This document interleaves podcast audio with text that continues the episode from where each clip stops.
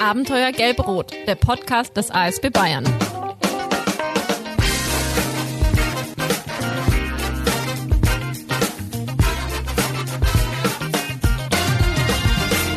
Hallo und herzlich willkommen zu unserer vierten Ausgabe Abenteuer Gelb-Rot, der Podcast des ASB Bayern. Ich bin Kim Naujoks und freue mich sehr, dass ihr uns heute wieder zuhört. Und ich bin nicht allein. Ich habe wieder Gäste, über die ich mich heute sehr freue. Bei mir sind nämlich Erich Mattes, der Geschäftsführer vom ASB Bad Windsheim und der regionale Beauftragte für den Bevölkerungsschutz. Hallo Erich. Hallo. Und Andreas Brunner, der Geschäftsführer vom ASB Jura. Hallo Andreas. Grüß dich. Kim. Und wir werden uns heute sehr viel über das spannende Thema Feldküche unterhalten. Zunächst möchte ich euch aber, wie in jeder Folge, ein paar Worte zu meinen Gästen sagen und sie euch vorstellen. Also egal, wen man beim ASB in Bayern fragen würde, was er mit Erich Mattes verbindet, es käme die Antwort Kochen. Denn das ist seine große Leidenschaft. Wenn man mit ihm kocht, dann wird man eine Anweisung auf jeden Fall hören und die lautet heißes Wasser jetzt. In der Küche mit ihm geht es manchmal etwas rauer oder lauter zu, was man aber wirklich nicht persönlich nehmen darf. Sein Lieblingskleidungsstück ist die rote Weste und noch besser ist es, wenn er seinen Ministab mit erfahrenen Kollegen um sich herum hat, denn dann weiß er, dass alles läuft. Erich hält auch gerne Ansprachen und erzählt, mir wurde gesagt, dabei überzieht er auch mal gerne. Und wenn er jetzt wissen will, wer mir all diese Gemeinheiten erzählt hat, dann habe ich hier noch eine Info aus meiner Quelle. Bester Papa ever. Tja, mag so sein. Früher haben sie mal gesagt, ich könnte Pfarrer werden, aber das hat mich das Zölibat gestört. Okay. Und damit kommen wir zu dir, Andreas Brunner. Du bist ein gestandener Oberpfälzer als gelernter Schlosser weißt du, wie wichtig es ist, an den richtigen Stellschrauben zu drehen, damit der Laden läuft. Du bist der Typ Mensch, den man sich in der eigenen Umgebung wünscht, auch wenn als Geschäftsführer manchmal notwendig ist, zu zeigen, wo es lang geht. Was gemacht wird, muss funktionieren und zwar ordentlich. Und wenn Not am Mann ist, dann ist Andreas der Mann, der einspringt. Da fährt er auch schon mal selbst eine Tour Essen auf Rädern aus, ganz zur Freude der Seniorinnen, besonders der Rosi. Andreas Brunner erlebt das ASB-Gehen und das nicht selten zu Lasten seiner Familie oder auch zu seiner Hündin, die oft hinten anstehen müssen. Wenn neben dem Amt als Marktgemeinderat noch Zeit für sich selbst bleibt, dann packt er Angel, Kescher und Köder, setzt sich an den Weiher und genießt die Stille. Sind meine Informationen richtig? Er nickt. Treffend formuliert. Sehr schön. Ja, und jetzt kommt ihr zu Wort. Und die erste Frage, die ich an euch habe, ist, was hat euch eigentlich bewegt, euch im sozialen Bereich zu engagieren? Erich, du darfst mal anfangen. Oh, das liegt in früher Kindheit zurück. Ich komme aus einer kinderreichen Familie und da war das Sozialverhalten dann schon immer ein bisschen anders, musste mehr auf andere achten und ja, es hat sich so ergeben. Und äh, im zarten Alter von 13 äh, war ich oft auf Zelllagern mit dabei. Und da hat sich so der medizinische Aspekt, das wollte keiner so richtig machen. Hat Spaß gemacht. Habe meine ersten Hilfekurse, ersten erste Hilfekurse mitgemacht. Ja, und so bin ich in das Ganze reingewachsen und dann über Organisationen in die Schiene, ja, Rettungsdienst, äh, auch vor allen Dingen auch Bevölkerungsschutz gekommen. Jawohl, super. Andreas, wie war es bei dir? Es ging tatsächlich auch relativ früh los. Jugendwasserwacht, dort groß geworden. Feuerwehr, ehrenamtliche Tätigkeit war selbstverständlich. Dann war eigentlich der weitere Verlauf die Ausbildung zum Industriemechaniker, wie du schon beschrieben hast.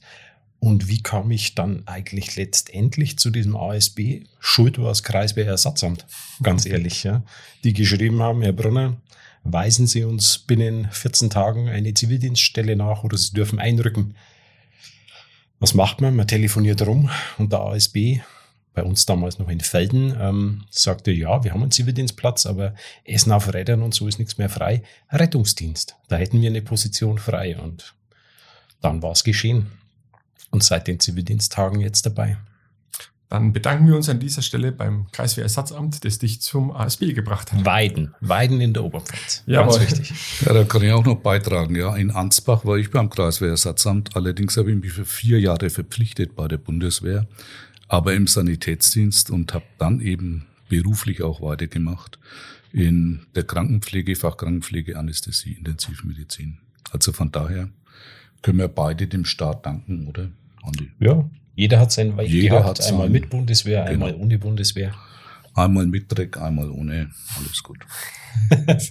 Sehr schön. Und bevor wir jetzt ganz tief in die Feldküche einsteigen, da gehen wir gleich auf eine Frage aus der letzten Folge ein. Die hat der Sebastian Weiß uns mit auf den Weg gegeben. Die darf ich euch jetzt stellen. Was war für euch der herausforderndste und spannendste Einsatz, den ihr mit der Feldküche begleitet habt? Wo waren die schwersten Bedingungen? Also ich, ich kann nur für, für mich sprechen, das ist jetzt zeitnah, das ist sehr präsent. Ohne Wenn und Aber der Einsatz in Rheinland-Pfalz im Ahrtal. Jawohl. Bei mir, mir fallen da eher mehrere ein. Es, waren viele spannende Sachen mit dabei, sehr viele herausragende Sachen. Ob es jetzt ähm, der Terroranschlag in Ansbach mit war, Mhm. Auf den wir vielleicht später nochmal mitkommen, oder aber eben auch das Hochwasser oder die Hochwässer. Vor allen Dingen 2013 hat uns das sehr geprägt. Jawohl. Sehr schön. Ich denke, man muss es auch aufdröseln, um da nochmal einzuhaken, Erich. Ja. Spannend ist, denke ich, jeder Einsatz, weil es davon lebt, man weiß nie, was auf einen zukommt, man weiß nie, ist das Ergebnis das, was wir uns vorstellen, ist es das Ergebnis, was sich die Menschen vorstellen, die Hilfe brauchen. Aber von, von der Anforderung her, von den Rahmenbedingungen, haben wir, denke ich, in Rheinland-Pfalz äh, eine Situation erlebt, die, die wir vorher nie kannten. Und jeder hat's, wenn du das beübt hast, ja, sei es bei Planspielen, hat jeder immer gesagt, Mensch, wer hat sich jetzt den Mist ausgedacht? Das, das passiert doch nie. Klar. Wir sind eines Besseren belehrt worden. Andi, das, ja, gesagt, 2013 hatten wir halt unsere zahlreichen Erfahrungen mit dem Hochwasser schon Deckendorf und Co. Äh, mitmachen können. Und insofern ist es schon eine Herausforderung. Also die Hoch, Hochwässer Mhm. sind einfach ganz andere Herausforderungen an Verpflegungseinheiten als andere Einsätze. Ja. Das ist korrekt. Vielen Dank. Wir werden auf einige der genannten Situationen jetzt auch gleich eingehen. Ähm, Andreas, eine Frage an dich. Wie würdest du beschreiben für jemand, der jetzt davon keine Ahnung hat, was ist eine Feldküche? Eine Feldküche ist ein Ausstattungsgegenstand, der die Möglichkeit bietet, komplett autark für mehrere hundert Menschen binnen relativ kurzer Zeit eine Verpflegung zur Verfügung zu stellen. Und mit autark meine ich auch autark. Wir brauchen weder Strom, wir brauchen kein fließendes Wasser, weil wir das Wasser mitbringen mit unserer Einheit und können binnen kürzester Zeit leckeres Essen kochen, ne? Erich? Können wir? Ich danke dir jetzt erstmal herzlich, dass du nicht das Unwort des Jahres gesagt hast für Feldküchen, also des Jahrhunderts eigentlich. Gulaschkanone. Ganz böses Wort. Ganz böses Wort. Ja, weil Feldküche kann viel mehr und du hast gesagt, wir können autark binnen kürzester Zeit da Essen, gutes Essen fabrizieren. aber auch leckeres Gulasch. Also geht Ja, trotzdem. gegen Gulasch ist ja nichts anzuwenden, aber Kanone, naja. Okay.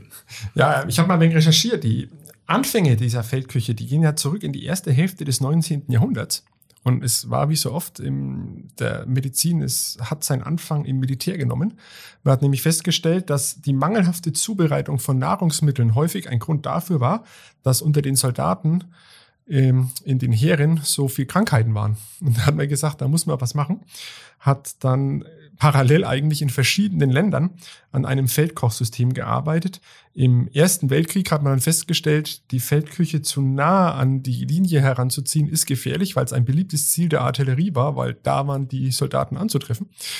Und erst später fand dann die Feldküche Einzug in den Zivil- und Katastrophenschutz, um auch hier eben Helfer und Zivilisten in Notlagen versorgen zu können. Und jetzt möchten wir mal über einen Einsatz reden, den hat der Erich schon erwähnt. Das war der Terroranschlag in Ansbach im Jahr 2016. Das war der letzte Tag des Musikfestivals Ansbach Open und hier hatte ein Attentäter als Rucksackbomber versucht, auf den Festivalplatz zu gelangen. Die Eingangskontrollen waren aber als Reaktion auf den Terroranschlag im OEZ München zwei Tage zuvor nochmal deutlich verstärkt worden und deshalb hatte er kein Schlupfloch gefunden, um direkt aufs Festivalgelände gelangen zu können, was dann dazu geführt hat, dass er vor einem Weinlokal seine Rucksackbombe gezündet hat. Ob absichtlich oder unabsichtlich ist nicht mehr festzustellen. Auf jeden Fall kam er selbst ums Leben und 15 weitere Personen wurden damals verletzt und da war die Feldküche alarmiert worden. Erich, ihr seid da in den Einsatz gegangen. Es war, wir sind ja kombiniert im Prinzip Betreuung und Feld mhm. und Verpflegung. Und äh, der Anruf von der Leitstelle war, äh, oder die Alarmierung über die Leitstelle war sehr, sehr interessant, weil da war auch eine äh, ganz große Anspannung natürlich mit da. Wir sind unter dem Motto, äh, da ist eine Gasexplosion äh, alarmiert worden kommt mit allem, was ihr habt. Mhm. Ja.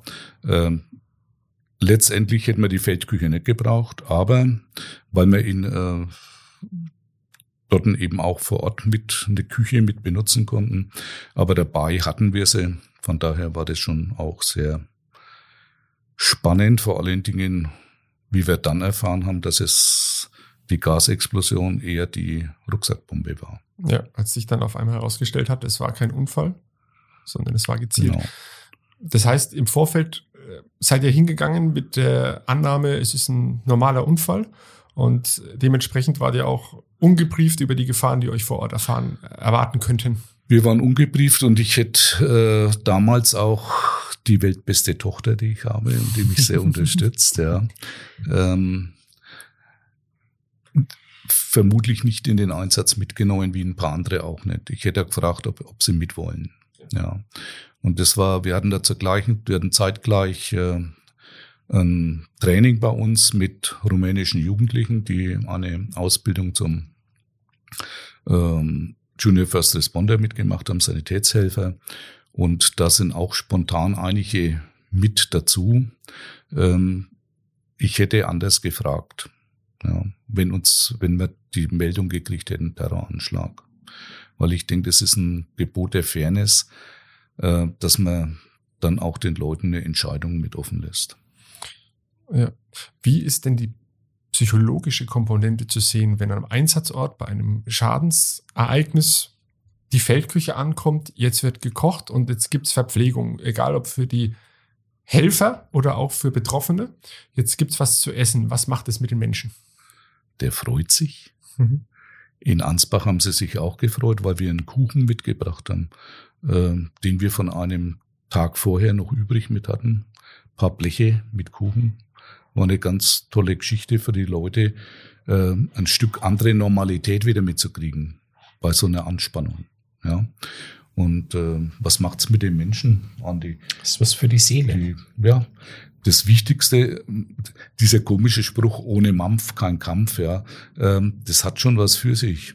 Und wenn die Einsatzkräfte draußen stehen, egal jetzt bei dem oder bei anderen Einsätzen, äh, die brauchen einfach was. Sie brauchen auch ein bisschen, äh, du hast es vorhin so schön gesagt, äh, in den Anfängen gesagt, die Leute brauchen eine Ernährung entsprechend. Ja, sie brauchen aber auch so ein bisschen Zucker und sie brauchen vor allen Dingen ein bisschen Zuwendung. Und die Zuwendung bekommen sie von unseren Leuten, unseren Einsatzkräften im Betreuungsdienst, im Verpflegungsdienst mit. Äh, das ist eine unschätzbare Sache.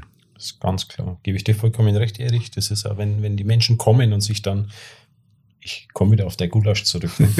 wenn die sich die Schüssel mit den Nudeln und den Gulasch abholen und wenn es nur ein kurzes Gespräch über, über zwei, drei Minuten ist, wo sie aus dem Einsatzgeschehen berichten können und da ist jemand, der, der zuhört. Das ist, das ist eine Schnittstelle, wo die Einsatzkräfte zur Ruhe kommen.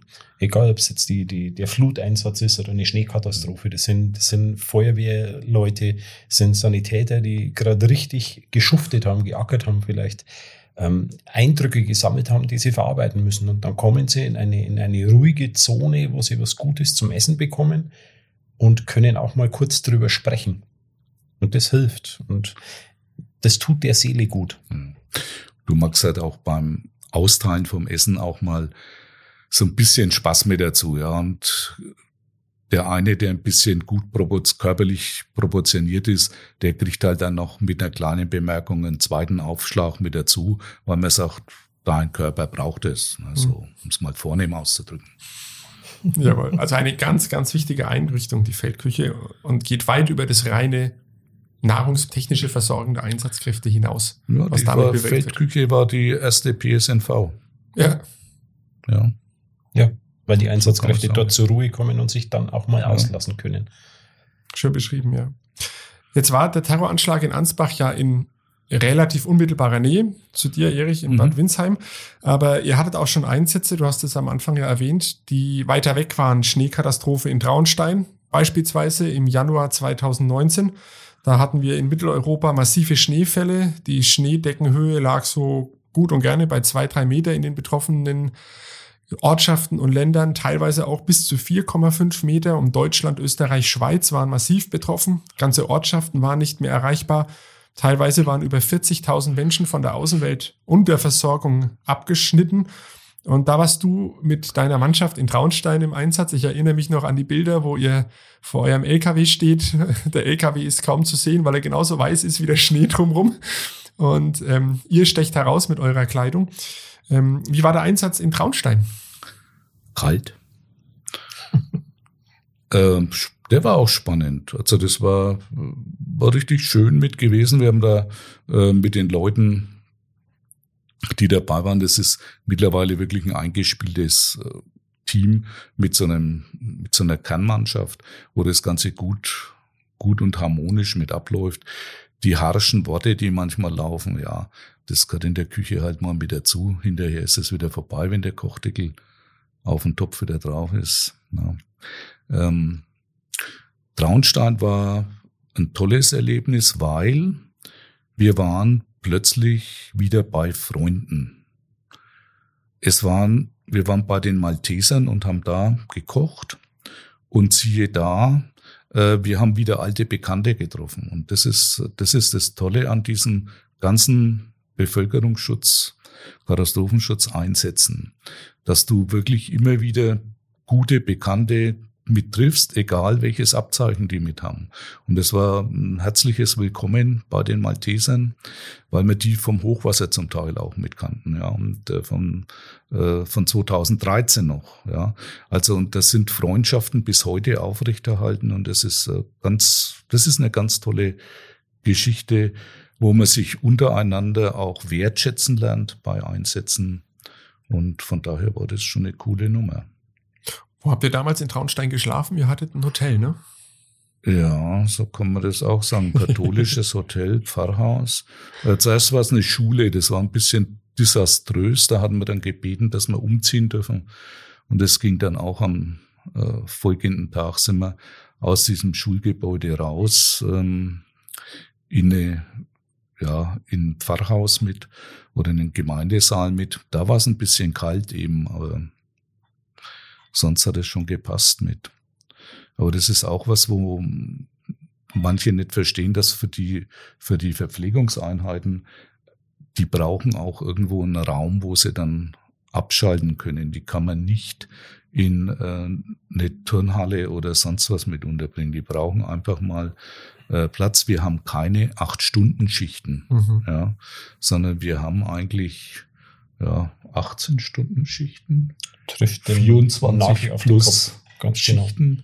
Und Ja. man muss sie auch abgesetzt davon unterbringen. Du kannst Ja. die, die Feldköche und die Kücheneinheit nicht gemeinsam mit den Sanitätseinheiten in einer Turnhalle schlafen lassen. Jetzt nicht nur im Hinblick auf Corona. Ja, wenn, wenn, wenn da einer einen Norovirus einschleppt und, Ja. und, und es schlägt sich auf die Küchencrew nieder, das, das ist fatal. Also da sind die HACCP-Vorschriften ganz hilfreich. Würdest du HCCP kurz erklären für unsere Hörer? HCCP, das sind diese komischen Dinge, die man in der Lebensmittelbranche mit braucht, wo es einfach heißt, nicht ins Essen spucken, äh, nach dem Naja, Klo gehen, mehr Hände waschen und ein bisschen mehr auch dazu mit. Das sind Ja. einfach Hygienestandards, ja. Ja. Okay, danke. Und ähm, die Geschichte ist halt, dass du äh, für die Verpflegungseinheiten wirklich da auch äh, abgegrenzt aus äh, Hygienegründen äh, Sanitäreinrichtungen und ähnliches mitbrauchst, also mitbräuchtest. Lässt sich nicht bei jedem Einsatz realisieren, aber wir versuchen das und das ist halt unsere Aufgabe auch als Führungskräfte, da drauf zu pochen, ja, weil, äh, wie der Andi schon gesagt hat, ja, ein Norovirus der legt nicht nur die Küche lahm, sondern ganze Einheiten. Und das erlebst du immer wieder. Das war auch äh, immer wieder interessant, wenn du dich mit anderen ausgetauscht hast, äh, so beim G7 oder so, wenn dann mhm. mal so ein Bereitschaftszug, der durch einen Caterer, dürfen wir das sagen, nicht durch eine Hilfsorganisation, Darf man sagen. Freude, ja, ähm, dann ausfällt, weil die irgendeinen Infekt mit hatten. Also ist dort nicht gut gearbeitet worden. Und wir arbeiten oft unter den schwierigsten Bedingungen, wie zum Beispiel auch bei dem Hochwasser in Ahrweiler, ähm, wo wir schauen müssen, dass die Hygienestandards wirklich auch korrekt eingehalten werden.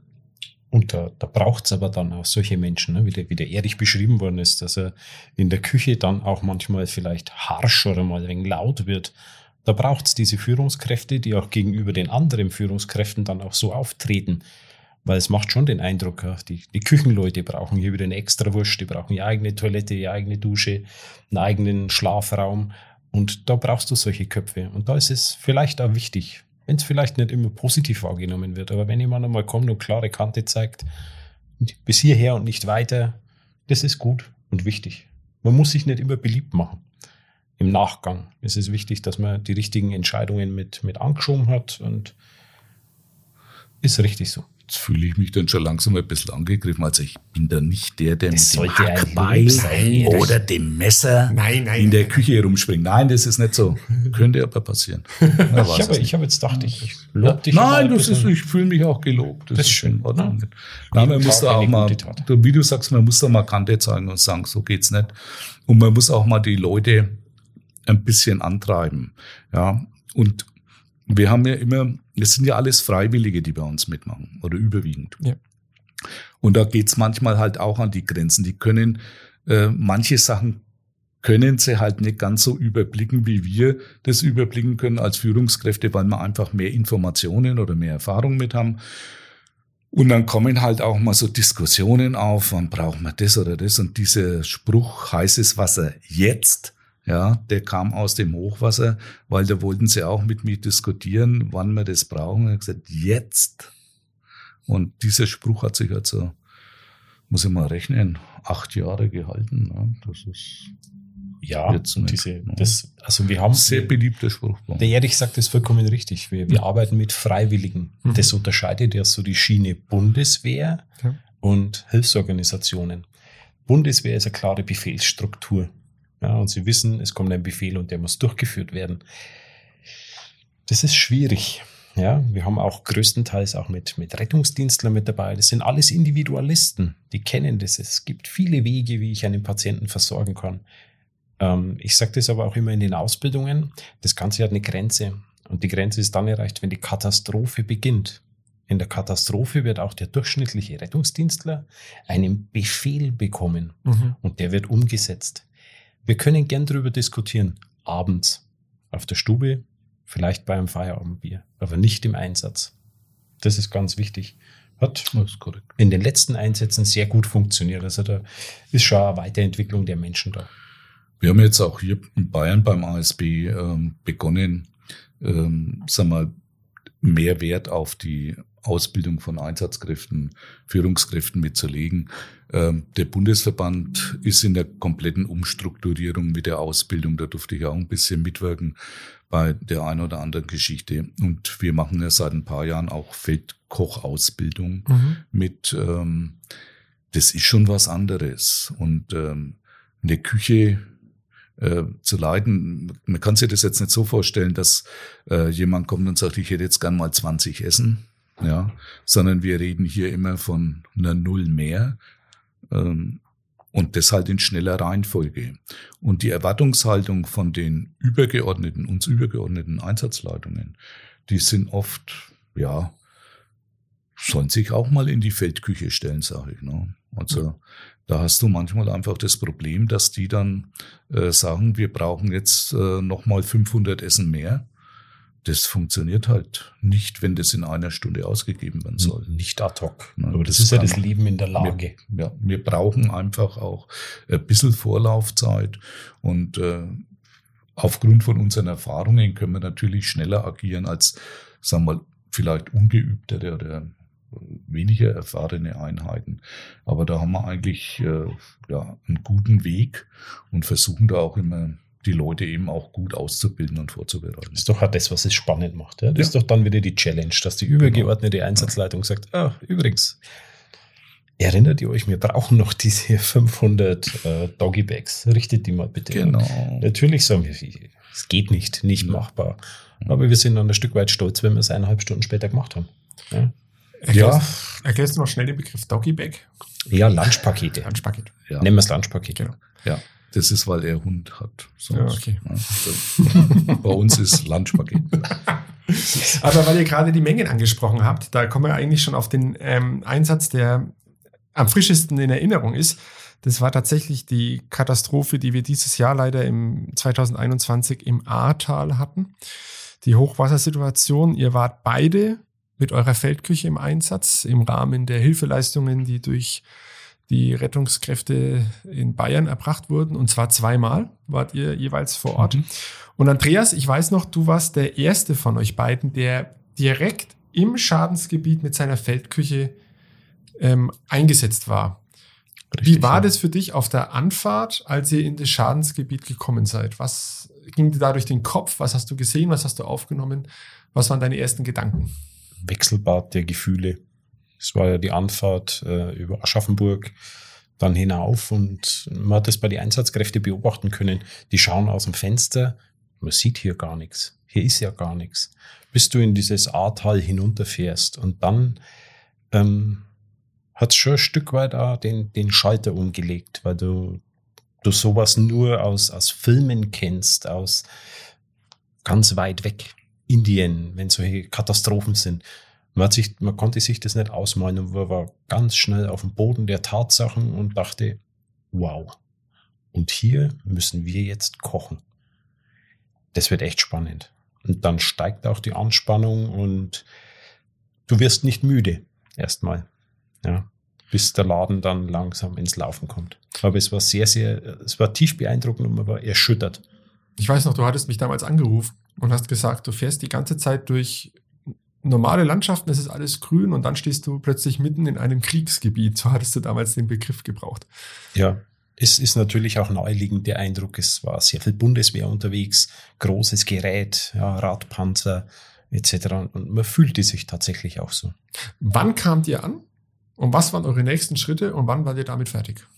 Also wir sind vom, vom Sammelraum sind wir mit dem Vorauskommando, mit dem Zugführer, mit dem Kontingentführer also Kontingentführer und Zugführer vorausgefahren in die Unterkunft. Da haben wir vom Stab dann eine Übergabe bekommen und wir haben uns abends um 18 Uhr dann dazu entschlossen, wir fahren jetzt als Führungskräfte die Zugführer und Kontingentführer runter ins Schadensgebiet und schauen uns die Lage vor Ort an und haben dann im Grunde genommen von den oberfränkischen Kollegen ähm, den, den äh, Parkplatz übergeben bekommen und es war klar, jo, jetzt beginnen wir mit dem Aufbau hatten aber schon acht, neun Stunden Anfahrt im Rücken. Also mhm. es war klar, das wird eine Ochsentour in dieser ersten Nacht.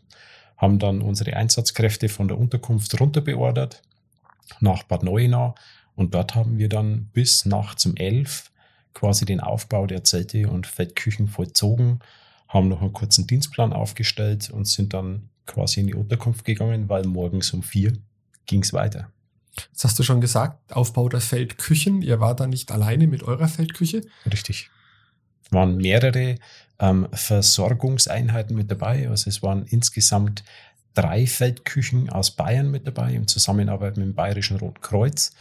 Und es war eine Feldküche vom DRK noch mit am Platz. Also wir haben mit vier Feldküchen quasi im Bad Neuenahr dann über mehrere Tage hinweg diese Versorgung sichergestellt und am Tag zwischen 5.000 und 6.000 Mahlzeiten ausgegeben. 5.000 und 6.000 Mal, also 1000 Mahlzeiten am Tag. Wie kalkuliert man denn solche Mengen? Die Frage hat uns der Lukas Hensch beim letzten Mal mit auf den Weg gegeben. Wie kalkuliert man solche Mengen? Woher weiß man, wie viele Portionen Essen man zubereiten muss? Wie viel, ähm, auch gerade am Anfang in der Initialphase, habt ihr dann in euren Verbänden entsprechend die Lebensmittel schon lagern, die ihr mitnehmen könnt? Wie kommt ihr an Lebensmittel ran? Wie läuft der Prozess ab? Also in, in ich, ich nenne es mal Friedenszeit, ja. Wenn du mich jetzt fragst, wie viele Lebensmittel haben wir derzeit bei uns an der Feldküche gelagert? Wir können einen Erstangriff von 150, 250 Portionen ohne weiteres bewerkstelligen, ohne dass er ein Geschäft geöffnet hat. Da sprechen wir aber jetzt dann nicht unbedingt vom Gulasch mit Nudeln, mhm. sondern das kann auch mal ein, ein veganer Gemüseeintopf sein, ja, nennt sich Food 50, ist jetzt vielleicht nicht so herausragend im Geschmack, aber es ist eine warme Mahlzeit. Bei diesen größeren Schadensszenarien, wenn wir jetzt ins Ahrtal zurückgehen, sind das Erfahrungswerte. Es waren vorher ja schon die oberfränkischen Kollegen im Einsatz und die haben uns diese Mahlzeitenzahlen auch vorgegeben. Aber das sind Planungszahlen. Es funktioniert dann nicht. Dann machst du mal ähm, 1600 Mittagessenportionen und stellst fest, das reicht nicht. Das reicht nicht. Mhm. Und da muss ich sagen, war ich echt heilfroh, die Kollegen vom BRK mit dabei zu haben. Josh, an dieser Stelle, wenn du den Podcast vielleicht hörst, vielen, vielen Dank, weil das Know-how, das, wie es der Erich beschrieben hat, du triffst ja immer wieder dieselben Menschen. Mhm. Ja, dieselben Kollegen, die die Erfahrungen mit diesen Feldküchen haben. Und die haben natürlich auch ihre Ordner mit dabei, ihre Tabellen mit dabei. Und dann hieß es, jawohl, wir brauchen 2000 Portionen Gulasch, dafür brauchen wir so und so viel Fleisch. Und dann ging es ans Organisieren. Und da brauchst du gute Partner. Und die gab es tatsächlich hier in Rheinland-Pfalz en masse. Ob es, darf man die Firmen nennen? Wenn es mehrere Firmen waren, dann sind wir nicht in der Gefahr der Schleichwerbung. Und wir okay. weisen darauf hin, dass es noch mehr gibt. Es gibt natürlich super viele gute Firmen. In dem Fall was Rewe, was, was die Metro. Ich weiß nicht, Erich, hast du noch, noch mehrere? Ja, der, die Bäcker, die Bäcker vor Ort, vor Ort super also flexibel. Waren, das, das waren viele, die da einfach mit toll mitgeholfen haben, die du auch nach der offiziellen Ladenöffnungszeit noch anrufen hast können. Ja. Und gerade den äh, bei Rewe, der war sehr geplagt von uns. Ja, der hat teilweise noch um 22 Uhr Anrufe gekriegt. Ja. Aber er war auch sehr fit. Okay. Ja, also das waren ja. schon tolle, tolle Menschen, die wir da auch kennengelernt haben. Auch die größeren Häuser, mhm. Metro, da mhm. stehst du halt dann in der Früh um sechs mit deinem LKW vor der Tür und wirst mit dem Gabelstapler beladen. Ja, dann sind es halt 20 Kisten mit Gulaschfleisch. Mhm. Und das war dann schon Sind wir wieder beim Gulasch? Ja, mit, also Erich. Ja, na, ich kann das auch mal was anderes dazu beitragen, außer ja? diesem Gulasch die ganze Zeit. Man kann Wobei ich ja schon Fleischesser bin mit. Ja, ähm, wir haben auch ähm, Lebensmittelspenden gekriegt. Mhm. Ja, da fährt ein LKW vor, der lädt 24.000 Eier aus. Hallo, 24.000 Eier, die muss man auch erstmal mit verkochen, verkochen, verbraten oder sonst irgendwas. Ja, äh, war schon schwierig. Oder einer kommt mit zwei äh, Hängern voll ähm, Zucchini und Paprika. Äh, du hast oftmals die Manpower gar nicht, die Lebensmittel, die gespendet werden, zu verarbeiten. Und es ist auch ganz lieb, wenn du kleine Schraubdeckelgläser mitkriegst. Ja, die muss auch jemand aufmachen. Wobei ähm, im, bei dem Einsatz im Ahrtal äh, ganz, ganz schwierig war mit der Wasserversorgung. Ja. Wir haben teilweise äh, Mineralwasserflaschen mit ein Liter, eineinhalb Liter Inhalt äh, öffnen müssen, um einen 80 Liter Kessel, einen 80 Liter Kessel wohlgemerkt, ja, zu füllen. Und ähm, da kann man sich vorstellen, das braucht Zeit, es braucht Leute und es braucht Nerven. Ja, und äh, wie du gesagt hast, wie kalkuliert man Essen? Das soll doch mal auf den Feldkochlehrgang kommen, da lernt er es mit ganz gewaltig. Ja, meine Frau wollte schon die ganze Zeit machen, aber ja, hat's nicht es geschafft, wird, ne? wir werden wieder einen anbieten. Sehr gut, sehr gut.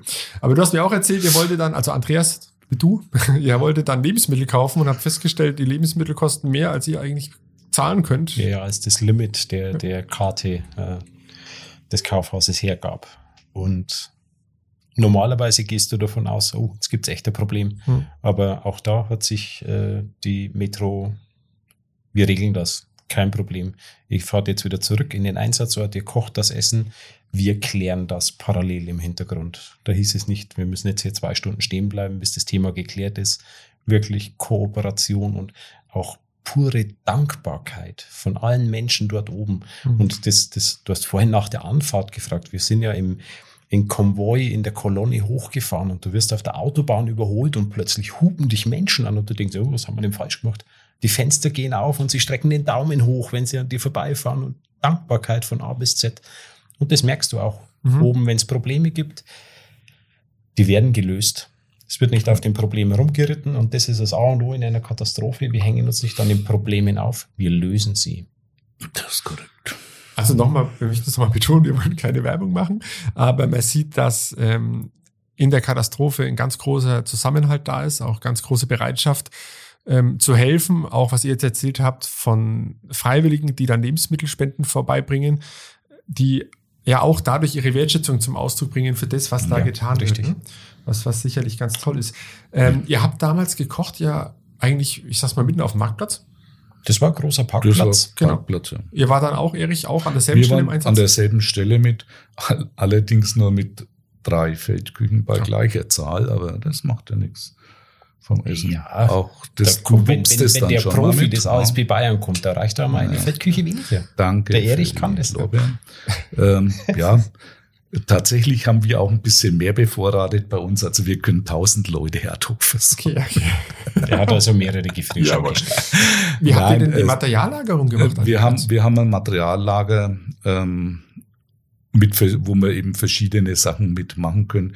Wir können auch äh, Vegetarier bedienen in der Zeit. Aber, aber ich glaube, der Kim wollte aufs Ahrtal raus. Wie Ja, da die aber auf das. Ahrtal, Ja. da haben wir mh, aufs, Es gab Kühlcontainer. im, im Ahrtal hatten wir Kühlcontainer, Und die das, ähm, für den Bevölkerungsschutz eigentlich ursächlich notwendig wären, die wir aber leider noch nicht haben. Vielleicht ja, aber auch in Größen. hört ja mal einer mit dazu. Ja, es Ja. ist nicht so, das, um das zu bevorraten. Es ist, die, die Oma Müller Kühlbox, kommt über die Straße mit einem Körbchen, wo die, die beschriebenen Schraubgläser drinnen sind. Das geht aber auch in ganz anderen Größenordnungen. Mhm. Es kam, jetzt bringen wir eine weitere Firma Ja. mit rein, ja, Getränkefirma Kro- Krombacher. Die Ja. kamen, haben einen riesen Kühlcontainer abgeladen. Wo soll ich den hinstellen? Ihr braucht den. Und übrigens, er ist zur Hälfte gefüllt mit Getränke. Das war schon cool. Und dann hast du einen Kühlhänger dort stehen. Ja. Und dann war die Lagerhalterung natürlich deutlich einfacher. Ja, weil die Lagerhalterung, die Lagerhaltung insgesamt, die ist schon äh, bei solchen Schadenslagen nicht ohne. Mhm. Ja, und das muss man, da, von der Kühlung bist du abhängig. Und da brauchst du auch wieder andere äh, Fachdienste wie THW und ähnliches oder Feuerwehr, die eben mit Notstromaggregaten uns dann versorgt haben ähm, und die auch aufrechthalten und, und auch kontrollieren, dass die äh, Kühlcontainer auch ihre Temperaturen mit haben. Also es war ein Zusammenspiel von allen und das ist einfach jedes Mal grandios, muss man sagen. Ja. Welches Essen kam am besten an? Jedes. Vegetarisch, sag ich jetzt mal als Entschuldigung. Ja, vegetarisch kam gut an mit, weil äh, da gerade im äh, Ahrweiler an einer Verpflegungsstelle unheimlich viele äh, freiwillige Helfer waren, Mhm. die ähm, Vegetarier waren oder aufgrund ihrer Glaubensausrichtung äh, kein Schweinefleisch essen äh, durften sollten. Und die waren da, also das ging weg wie warme Semmeln, kann man sagen. Ne? Ich glaube, in der Situation ist es, es gab ja da Orte und Menschen, die seit mehreren Tagen keine warme Mahlzeit oder vielleicht gar Ja. keine Mahlzeit zu sich nehmen konnten. Der Anspruch, die, die sind einfach froh, dass sie was zum Essen haben. Und dann, wenn die, wenn sich die Feldküchen eingespielt haben und eben dann tatsächlich den, den hausgemachten Eintopf, den, den Gulasch oder wenn es dann, es gab dann tatsächlich auch mal Rouladen. Mhm. Ja. Ja, Schäufele soll es auch mal geben, aber die können die in Rheinland-Pfalz Sie nicht sind einfach durchwegs dankbar. Und gut angekommen ist jedes Essen. Ich, also ich bin zumindest schwerer heimgekommen, als ich in den Einsatz kam. Es war lecker. Der Erich hat schon gesagt, mit Schäuferler gab es ein kleines Schäufele Problem. gab, also Schäufele können es nicht so richtig äh, schneiden. Das war.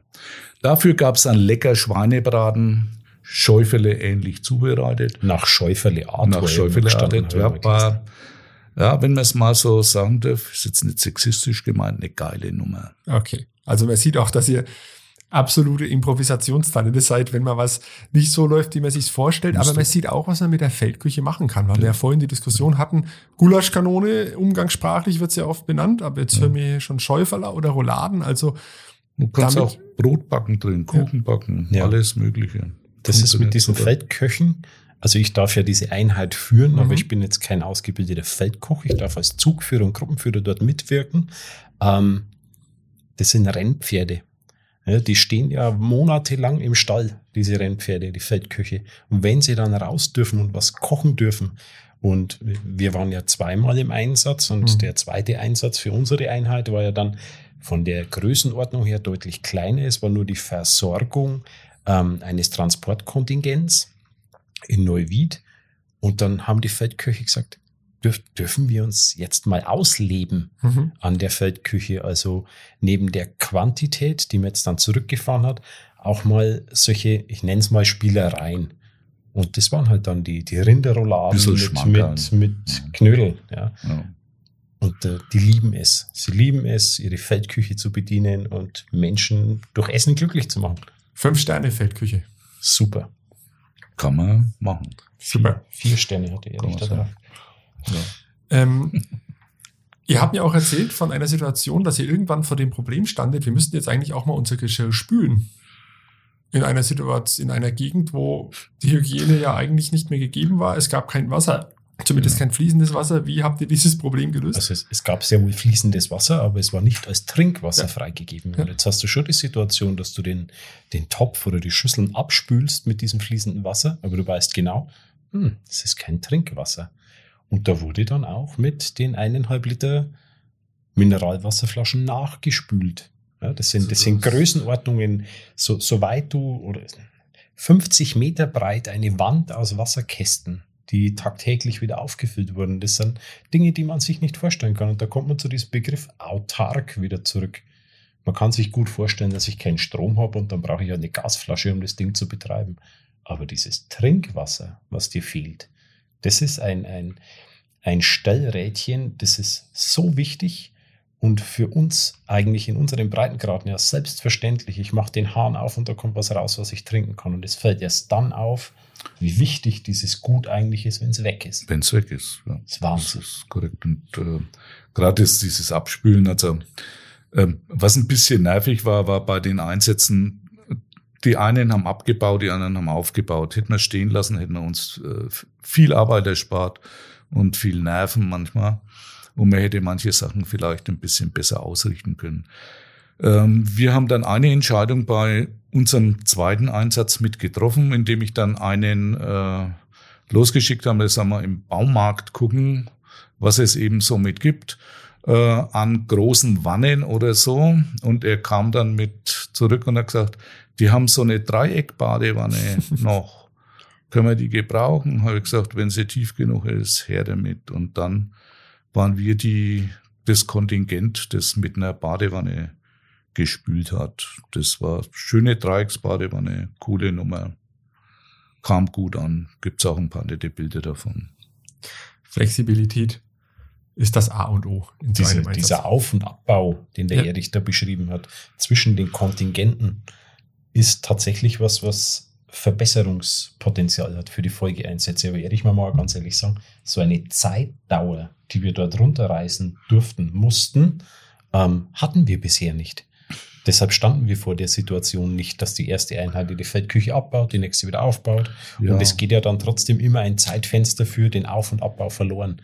Da müssen wir an Konzepten arbeiten, aber es ist auch während des Einsatzes lief es dann auch so weit, zumindest was bei uns, es liefen Gespräche mit der oberen Einsatzführung, mhm. lassen wir ein Zelt einfach stehen. Es kommen ja bayerische Einsatzkräfte hinterher und die nutzen das Zelt und wenn der Einsatz irgendwann beendet wird, wird das Zelt abgebaut und zurückgeführt. Und ich hätte es nicht für möglich gehalten. Das Zelt ist wieder da. Ja, unser Zelt schläft wieder auf unserem LKW. Ja, Alles toll. ist gut gegangen. Bei uns schlafen ein paar Sachen woanders, aber es macht ja nichts. ähm, die Schwierigkeit hätte, oder das Problem des Stehenlassens, das war ja damals schon in 2013 bei dem Hochwasser. Da hatten wir es tatsächlich so gemacht. Ja. ja. Da sind die Sachen stehen gelassen worden und das war äh, äußerst hilfreich für alle Menschen, und Einsatzkräfte, weil du halt wirklich dann darauf sofort einsteigen konntest. Weil das andere sind ja immer die Wechsel und man muss sich so vorstellen, wenn man eine Feldküche für so einen langen Einsatz aufbaut, ist es was anderes, als wenn ich die jetzt schnell mal hinkar und äh, einen Einsatz habe für acht, neun Stunden. Ja, ähm, Das sind ganz andere Dimensionen, da muss ich das ganz anders äh, mit austarieren und beschäftigen, hinstellen mit. Das habt ihr gerade ja vorhin erwähnt, ihr habt fünf bis sechstausend Mahlzeiten am Tag. gekocht, mhm. damit wir uns das vorstellen können, wie viel Personal habt ihr dafür benötigt? Alles, was da war. Ja, und, und, noch dazu. Es ja. nicht, kommt also, immer darauf an, was kochst du? Du musst, du musst, äh, du musst jetzt unterscheiden wieder zwischen den Zuarbeiten. Unter Zuarbeit verstehe ich zum Beispiel die Essensausgabe, die wir mhm. nicht hatten, äh, das äh, über den Betreuungsdienst mitlauf gelaufen ist, über die äh, Spülgeschichten, die über den Betreuungsdienst mitgelaufen sind, weil das wäre für die Feldküche, die normalerweise aus 1-4 besteht. 1-4 heißt eine Führungskraft und vier, ähm, vier Einsatzkräfte mit dazu. Ja, könntest du das äh, mal drei, wenn 15, kannst du sowas nicht bewältigen. Ja, also in der Regel und wir haben dann eben andere Leute auch zugeordnet gekriegt, die äh, mitgeholfen haben. In der, im Schnitt, denke ich, haben wir, ohne dass ich bei dir jetzt die Zahlen genau weiß, Andi, würde ich sagen, haben wir so um die 18 bis 24 Leute mitgehabt, die da in dem Kochbereich mit rein, rein mit der Kochbereich gekocht und geschnippelt haben, sag ja, mal. Also das, das, das sind eigentlich die Erfahrungswerte, die man so mit hat. Es, es sind, um diesen ganzen Betreuungsplatz zu betreiben, samt der Essensausgabe, samt der Technik und Sicherheit, die, die mit dabei ist. Ja, da hast du ja dann eine eigene Einheit dabei, die sich um, um Strom, um die Sicherung der Zelte etc., um alles kümmert, sprechen wir von rund 100 Personen, die diesen ja. Betreuungsplatz betreiben und die benötigst du auch. Die brauchst du, weil ihr müsst davon ausgehen, wir fahren ja hier einen, einen nahezu 24-Stunden-Betrieb. Ja. ja. Mit wenig Schlaf für die Einsatzkräfte, die sich da voll aufopfern. Richtig. Ihr wart jeweils drei beziehungsweise vier Tage dann vor Ort und habt ähm, die Versorgung übernommen. Und ihr habt es schon selbst gesagt, bis jetzt eigentlich fast ein einmaliger Einsatz in dieser Form, dass wir mit fast allen standardisierten Kontingenten in Bayern da im Einsatz in der Menge waren. Ich habe noch eine Frage konkret zum Thema Feldküche, dann kommen wir langsam zum Ende. Nämlich, ihr seid ja beide in einem Verband. Erich ASB Bad Windsheim, mhm. Andreas ASB Jura. Und der ASB ist ja verbandlich organisiert und wir haben Mitglieder und bekommen von den Mitgliedern Mitgliedsbeiträge. Ähm, wie helfen euch die Mitgliedsbeiträge, um diese Leistung Feldküche überhaupt erbringen zu können? Naja, es ist äh, so, dass auch Teile des Katastrophenschutzes, man muss fairerweise sagen, über, über Jahre hinweg oder vielleicht auch Jahrzehnte hinweg nicht so wahrgenommen wurden, dass sie wirklich äh, benötigt werden. So kam es auch dazu, dass vor, ehrlich mal waren das, wo es die Feldküchen dann plötzlich an die Verbände geschenkt haben. Also es ah, gibt das da ist schon ein paar Jahre her. Also das ist so, ja. Ihr bekommt also die Feldküche und den LKW geschenkt als Verband. Ihr müsst sie allerdings die ganze Zeit einsatzfähig halten, die Prüfungen durchführen etc. Und wir machen das sehr gerne, weil wir nehmen die Feldkücheneinheit als eine sehr wichtige Einheit wahr und das muss natürlich dann auch durch Mitgliedsbeiträge mitfinanziert werden. Also jeder, der Mitglied beim ASB ist, unterstützt auch solche Einheiten mit seinem Mitgliedsbeitrag. Ja, es kann nicht äh, die Mitgliedsbeiträge, die, wenn nicht wären, könnten wir uns einiges im Bevölkerungsschutz nicht erlauben und würden da noch mehr improvisieren müssen. Ja, ähm, die Politik ist insgesamt gefordert, über diese Situationen besser nachzudenken. Man hat in anderen Bundesländern die Feldküchen auch komplett abgeschafft. Ähm, man hat es auch bei der Bundeswehr die Feldküchen sehr stark reduziert. Ich meine, das ist schon toll, wenn irgendwas ist und du rufst dann halt Feinkost an, habe jetzt eine Werbung gemacht, Entschuldigung. Äh, und sagst, sie sollen jetzt mal Essen vorbeibringen. Das funktioniert nicht. Ja, du brauchst Feldküchen und du brauchst so Einheiten und das kannst du nur haben, wenn du äh, solides Grundmaterial zur Verfügung gestellt kriegst. Und das, was du sonst mehr brauchst, das kannst du äh, durch Spenden, ja, durch Zuwendungen einfach mitkriegen. Und da wäre die Überlegung schon noch, äh, dass einige da ein bisschen mehr daran denken, ähm, dass man die Verpflegungseinheiten, Betreuungseinheiten eben noch ein bisschen einfach besser ausstattet. Ja. Wir haben einen LKW, der ist zwar schön, aber der hat keine Hebebühne. Ja. So eine Hebebühne kostet locker 12.000 Euro zum Nachrüsten. Mhm. Die muss ich irgendwo herkriegen. Ich denke, da wird ein, also ich wünsche es mir, liebe Politik, solltet ihr den Podcast hören, da muss ein Stück weit Umdenken stattfinden. Ich, und ich denke, der Erich und ich, wir können das beurteilen. Es gibt wenig Einheiten, die örtlich und, und auch vom, vom Einsatzwert her so flexibel einsetzbar und autark sind wie diese Feldküchen. Und das hat sich in diesem Einsatz in Rheinland-Pfalz ganz deutlich gezeigt. Sie dürfen nicht wegkommen, weil sie sind wichtiger denn je. Diese Katastrophenlagen werden mehr. Das ist kein, kein Bauchgefühl. Das lässt sich belegen anhand der vergangenen Jahre. Und deshalb muss dort ein Umdenken stattfinden. Das muss wieder finanziert werden. Ohne Wenn und Aber. Und an dieser Stelle auch ein ganz herzliches Dankeschön an unsere Mitglieder, die durch ihre Mitgliedsbeiträge das ermöglichen. Und ein bisschen Werbung dürfen wir auch machen. Eine Mitgliedschaft im ASB ist nicht teuer, aber sie lohnt sich. Damit komme ich zu meiner vorletzten Frage an euch beiden. Und zwar ein Leben im Katastrophenschutz, im Bevölkerungsschutz, bei euch beiden ganz intensiv im Bereich Feldküche unsere Standardfrage, die wir zum Abschluss unseren Gästen stellen, wenn ihr darauf zurückblickt, was bleibt? Man ist stolz und glücklich nach so einem Einsatz. Es belastet, die körperliche und seelische Belastung, aber man kommt heraus und hat ein irres Glücksgefühl und ist, ja, nennen wir es ruhig, befriedigt, weil man Menschen helfen kann. Das ist ein, ein, der Erich hat es ja vorhin schon gesagt, das ist ein geiles Gefühl. Das Dankeschön ähm, von Leuten, die während des Einsatzes kommen. Und wir haben ja da auch äh, nicht nur jetzt Einsatzkräfte, wir haben ja auch Bevölkerung mit mhm. versorgt. Das Dankeschön, ähm, dass Kinder kommen, die ähm, so kleine Kuchen gebacken haben, ja, für die Einsatzkräfte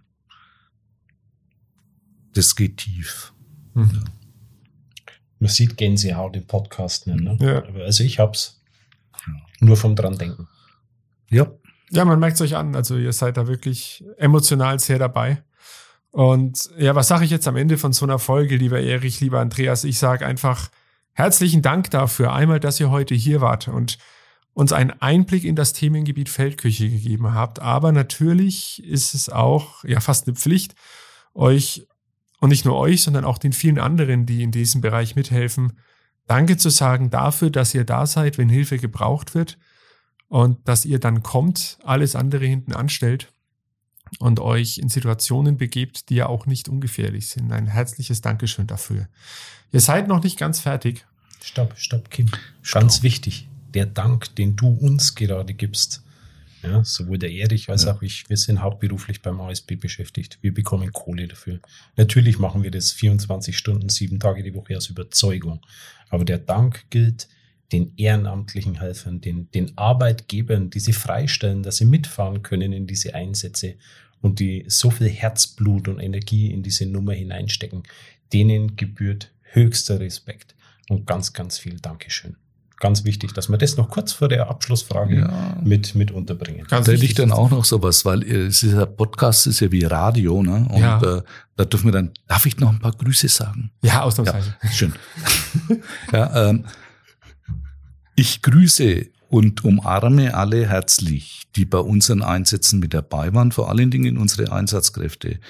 Äh, von meinen Gruppenführern, Zuführern, Einsatzkräften, alle, alle, alle, von den Hilfskräften, von den Spülfrauen und ja, manchmal Männern vom Techniker bis hin aber auch zu den anderen Hilfsorganisationen, ob es jetzt Rotes Kreuz, Malteser, Johanniter waren. Alle euch, die ihr uns mit unterstützt habt, die, wo wir gemeinsam für eine Sache arbeiten, dass sich die Einsatzkräfte wohlfühlen, dass die Bevölkerung sich wohlfühlt. Und ihr leistet alle einen unheimlich tollen Beitrag. Danke dafür. Ich glaube, dem Dank kann man sich nur anschließen, weil was anderes. Ähm, die Menschen haben viel mehr verdient, aber über die Möglichkeit können wir ihnen leider jetzt erstmal nicht mehr geben. In der nächsten Folge, da reden wir intensiv über das Thema Freiwilligendienst. Die Begriffe Freiwilliges Soziales Jahr oder auch Bundesfreiwilligendienst, die hat man vielleicht schon mal gehört, aber was genau ist damit gemeint und was erlebt man dabei? Das erfahrt ihr in der nächsten Folge. Und hier kommen jetzt nochmal Erich und Andreas ins Spiel, denn ihr dürft uns wieder jeweils eine Frage mit auf den Weg geben, die wir in der nächsten Folge beantworten werden zum Thema Freiwilligendienst. Ich habe mir da schon mal was aufgeschrieben, weil vielleicht hat er die gleiche Frage und dann wäre es blöd, wenn ich mir was Neues ausdenken müsste. ähm, wie können wir mehr Freiwillige gewinnen? Das wäre so meine Frage. Jawohl. Ja, Dank, danke, liebe ja. Danke. danke.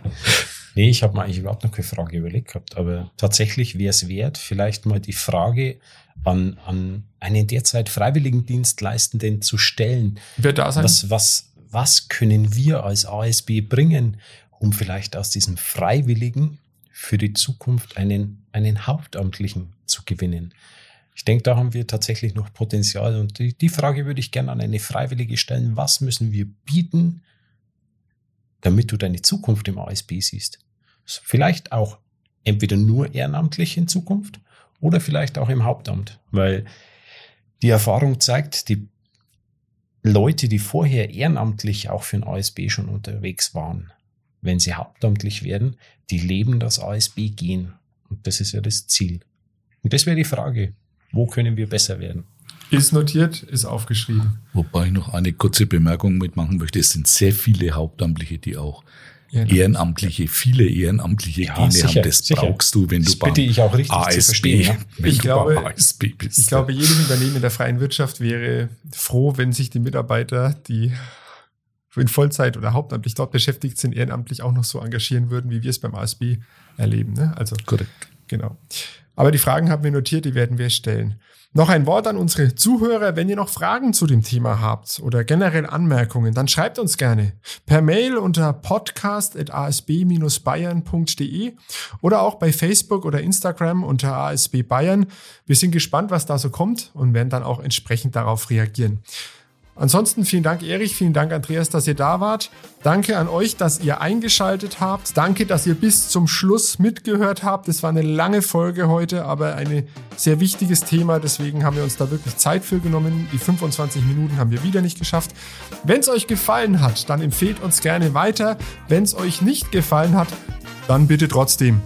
Ich bin Kim Naujoks und das war Abenteuer Gelb-Rot, der Podcast des ASB Bayern. Bis zum nächsten Mal. Macht's gut. Tschüss. Tschüss. Vielen Dank.